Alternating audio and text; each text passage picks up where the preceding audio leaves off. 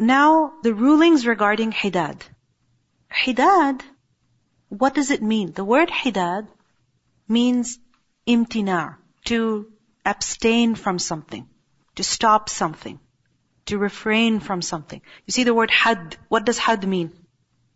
Hudud, limits, right? So had is a limit. What does it mean? That when there is a limit, when you reach the limit, you must stop. You must not go past it. So for example, if the speed limit is 70, what does it mean? That when your car hits 70, then you must stop accelerating. Correct? If there is a road, alright, and there is a dead end, what does that mean? Or there's a stop sign, what does that mean? You have to stop at that limit, you cannot keep driving. Correct? So, just like that, hidad is a state in which a woman will refrain from certain things. She will stop herself from certain things. You understand the meaning of the word hidad? Hmm? Okay. Now, what is she going to stop herself from? Primarily, for the widow, she's not going to remarry. يَتَرَبَّصْنَ بِأَنفُسِهِنَّ They will lie in wait by themselves. What does it mean? They will not get engaged. They will not get married. After four months and ten days, they can get married.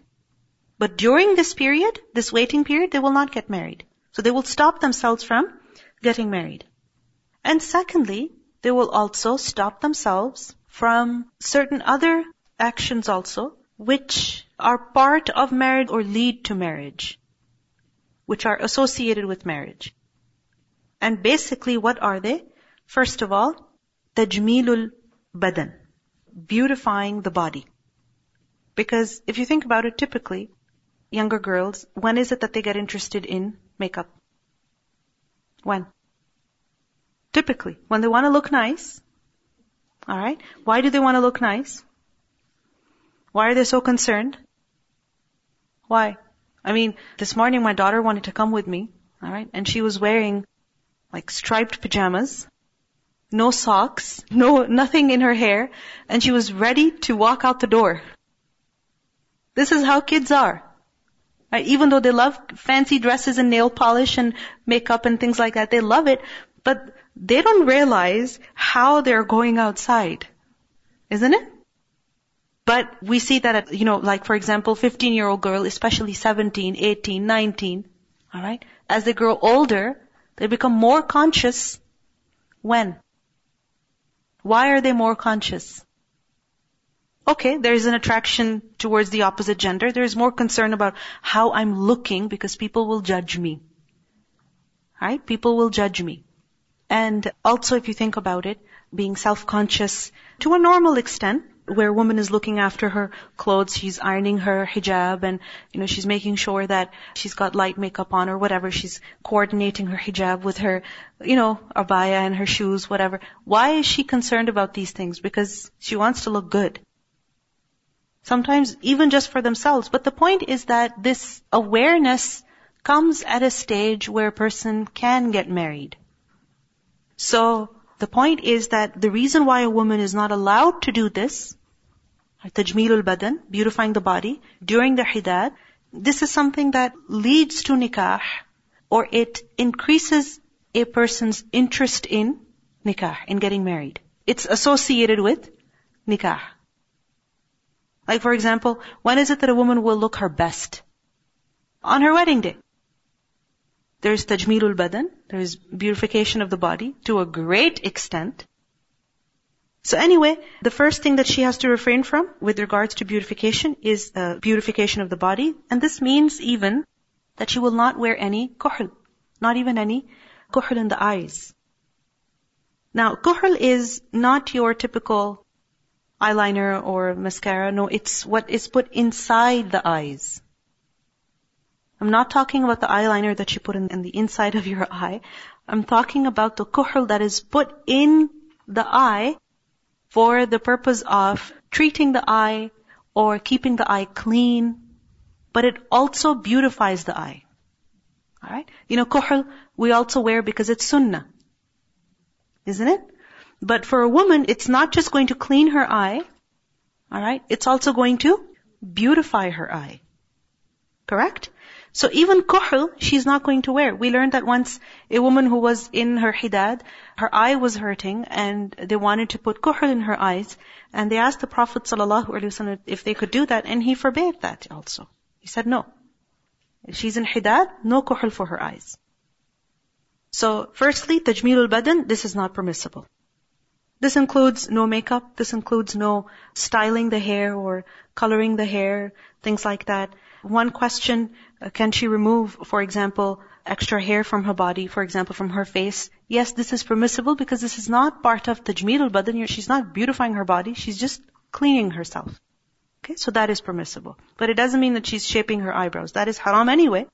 However, if she's used to that and she's shaping the eyebrows even in hidad, that's even more of a problem. Secondly, after tajmeelul badan, huli, which is jewelry. Jewelry also, she's not going to wear. This means no gold, no silver, no fashion jewelry, whether it's real or fake, whether it's uh, in the form of a ring or a necklace or earrings or bangles, bracelets, any kind of jewelry, she's not going to wear. What if they're stuck? Like for example, sometimes women are you know, have been wearing their gold bangles for like two, three years, or they put them on like several months ago. They never took them off, and they're unable to take them off. I remember it so happened with me that I was wearing a bracelet and I was uh, expecting for the first time, and I didn't realize that if I don't take it off, it's going to get stuck. Because uh, over the summer, you know, my hands got so swollen that I wasn't able to remove them. So I had to leave them on. I had to leave those bracelets on for several weeks, and then eventually when the swelling went down, then I was able to take them off. So in this situation, what will be done? If she's in hidad, and let's say her bracelets are not coming off, then they have to be cut. They have to be removed. Why? Because it's clearly forbidden from wearing jewelry during this time. Yes, you have a question? Okay, good question. Wedding ring some scholars allowed it on the basis that it's not huli, meaning a woman does not wear it for the purpose of beautification. She wears it for the purpose of, you know, celebrating her relationship with her husband. Okay? But if you think about it, what is hidad all about? Grieving the loss, but also helping yourself, you know, giving yourself time so that you can move on. Correct? And a wedding ring, even though, you know, a woman may be wearing it to celebrate her relationship with her husband, at the end of the day, it is a piece of jewelry. And it, it does look nice. Which is why it costs so much money. So, some scholars did allow it, but it would be safer to not wear it. Thirdly, the third thing that she must refrain from with regards to beautification is wearing clothes that are considered fancy, that are considered zina. Meaning they're beautiful, they're fancy, whether it's a shirt or a pant or trouser, whatever, kameez, shalwar, whatever you want to call it, or even a hijab. And if it's not considered fancy, then there's no harm. So basically the point is that it's not the color that matters, it's not the color that matters. What matters is the nature of the dress. Is it a fancy dress or is it a regular casual dress? Okay? So even if she's wearing white fancy dress, would that be okay? No. What if she's wearing a red casual t-shirt, for example? Is that okay? Yes, that's okay. Okay, so it's not the color, it's the nature of the dress. So fancy, she's not going to wear. Then fragrance. Fragrance also, she's not going to wear, whether it comes in the form of oil or like a bukhur, which is burnt and so that the smoke kind of perfumes the clothes or the body, or it comes in the form of a spray, neither on the face nor the clothes nor any part of the body, except there's only one case where she will apply fragrance, and that is in the case of tuhur at the end of her menstrual cycle. Because some women, they have a need to not just wash up after their menstrual cycle ends, but also they have a need to apply some fragrance. So in that case, it is permissible. Now, the final thing, which is leaving her house. And this is of course in the case where her husband has died, we're talking about the widow. Leaving her house. There are two main opinions. And we have ikhtilaf, difference of opinion, and the time of the companions also. So we have, on the one hand, the statements of Ibn Abbas radiallahu anhu, Aisha radiallahu anha, Jabir radiallahu anhu, Ali radiallahu anhu. From all of them, there are narrations that indicate that Hidad is a state and not a place. Hidad is about observing a certain state of mourning not confining yourself to a place of mourning.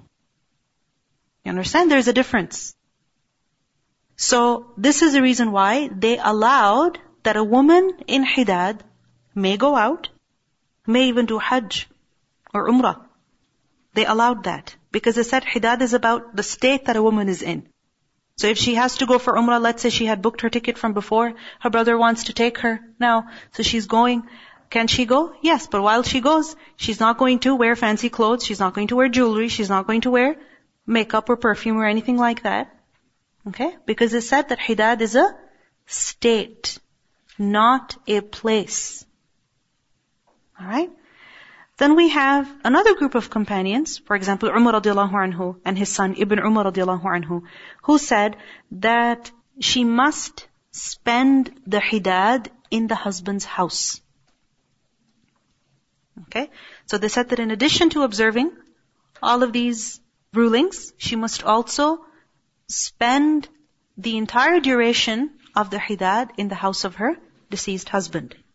So basically, this group of scholars who take the opinion of Umar radiallahu anhu and Ibn Umar, they said that she cannot stay the night anywhere other than the house of her husband. Because they said, in the hidad, the place is also included. And what is that place?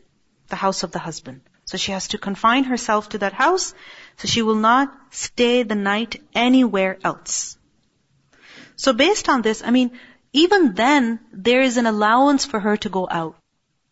Because there may be some necessity, there may be some situation of need, where she has to go out of the house. Okay? During the day or during the night. So during the day, in books of fiqh, we have examples such as if she's a shepherdess.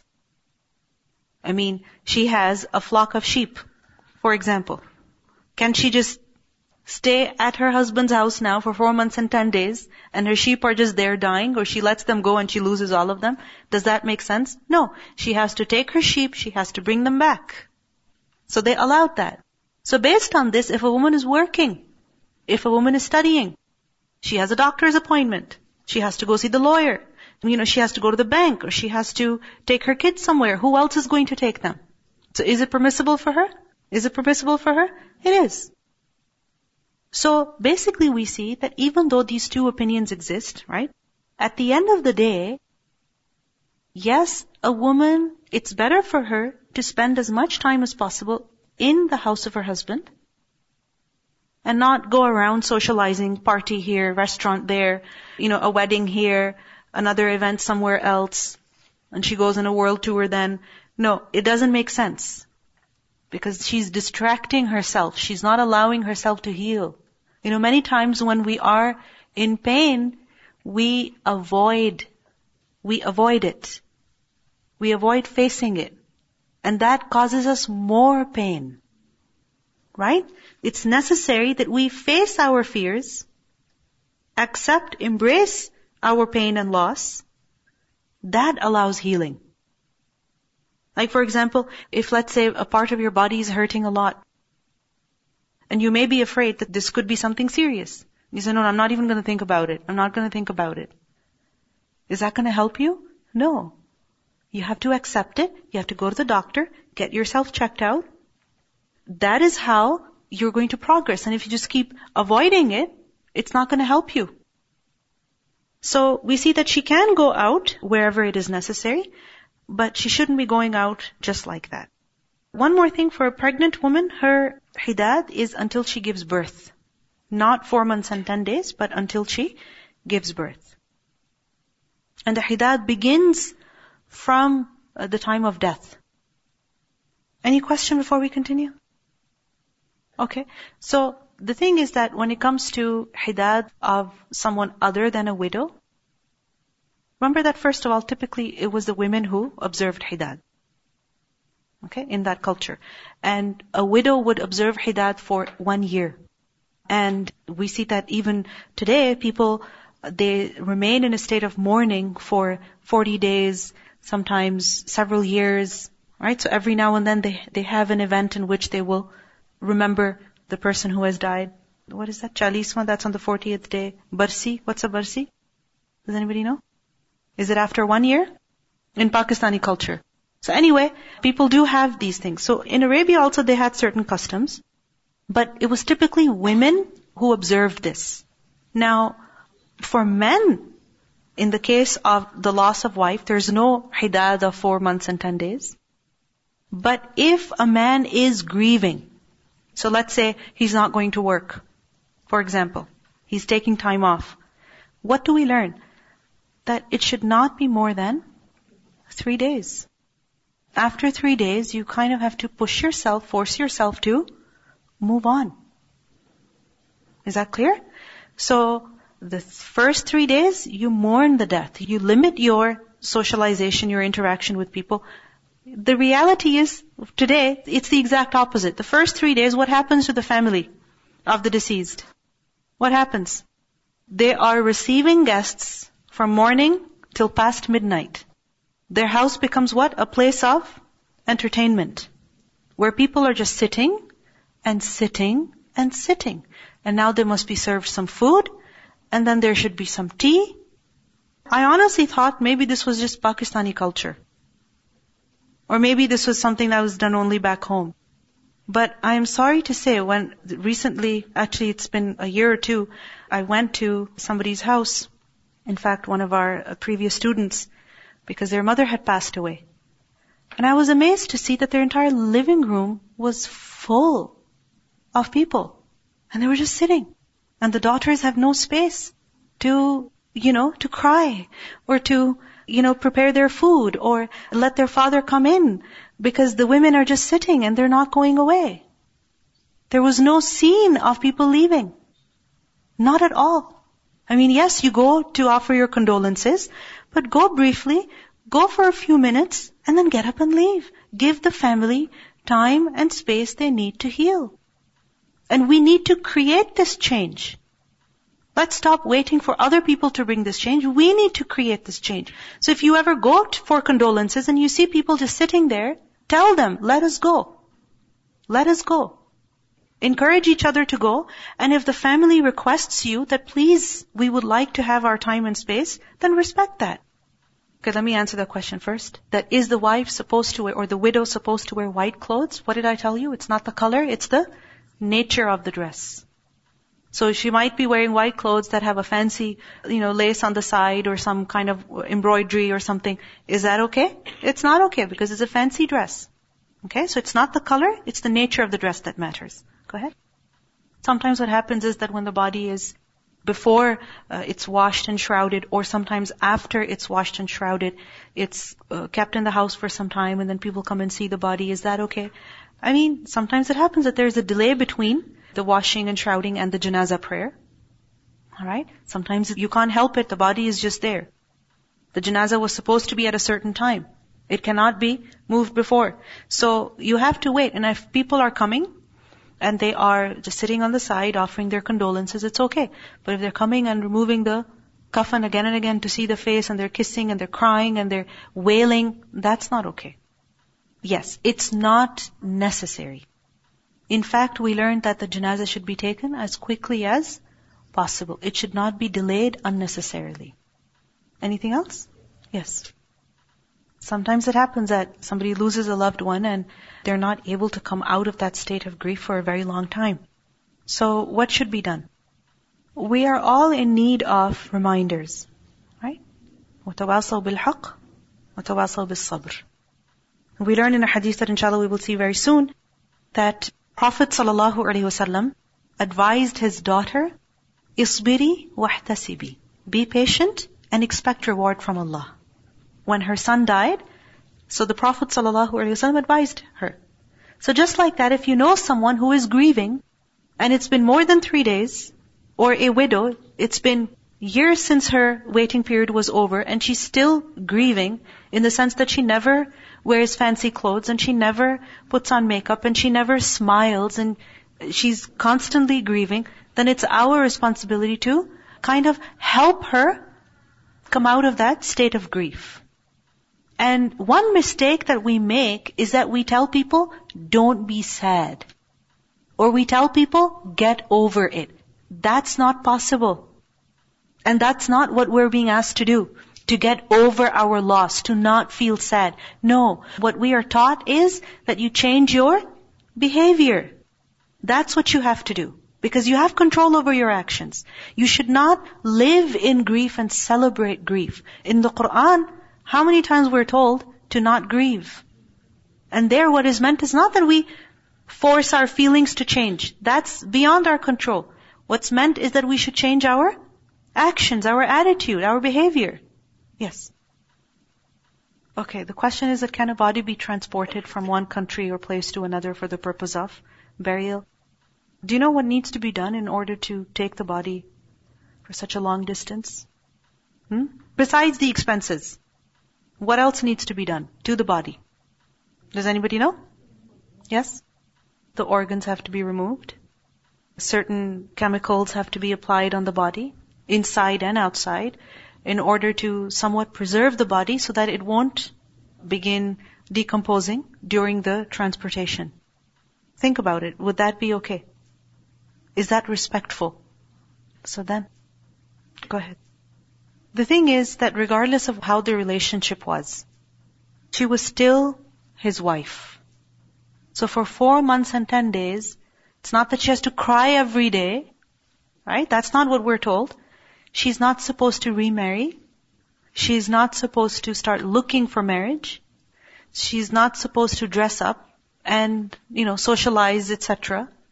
This is a requirement. Okay? Then her hidad will only be one week long. If she delivers the same day or two days later, several hours later, that's okay because in the Quran that's what we learned that for pregnant women, the term of the duration of the iddah is until they give birth. Somebody was raising their hand? Yeah. Jazakillah khair for bringing that up. When you go to the masjid, alright, to perform the funeral prayer, and you have met the family and offered your condolences, you don't need to go to the house of the deceased. You don't need to do that. You can send food for them to make their life easy. Alright? But then just drop it at the door and go away.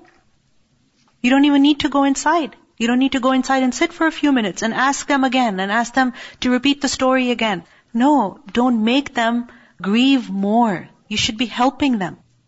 And I would request the older people among you that please, you have the ability to tell one another. For younger girls, sometimes it's difficult. Because if they tell an auntie that maybe you should think about going now, the auntie may get offended. Really. Younger girls are not in that position because they say anything that firstly people assume these girls are rude anyway. And now because they have learned a few things, they are being bossy. Alright?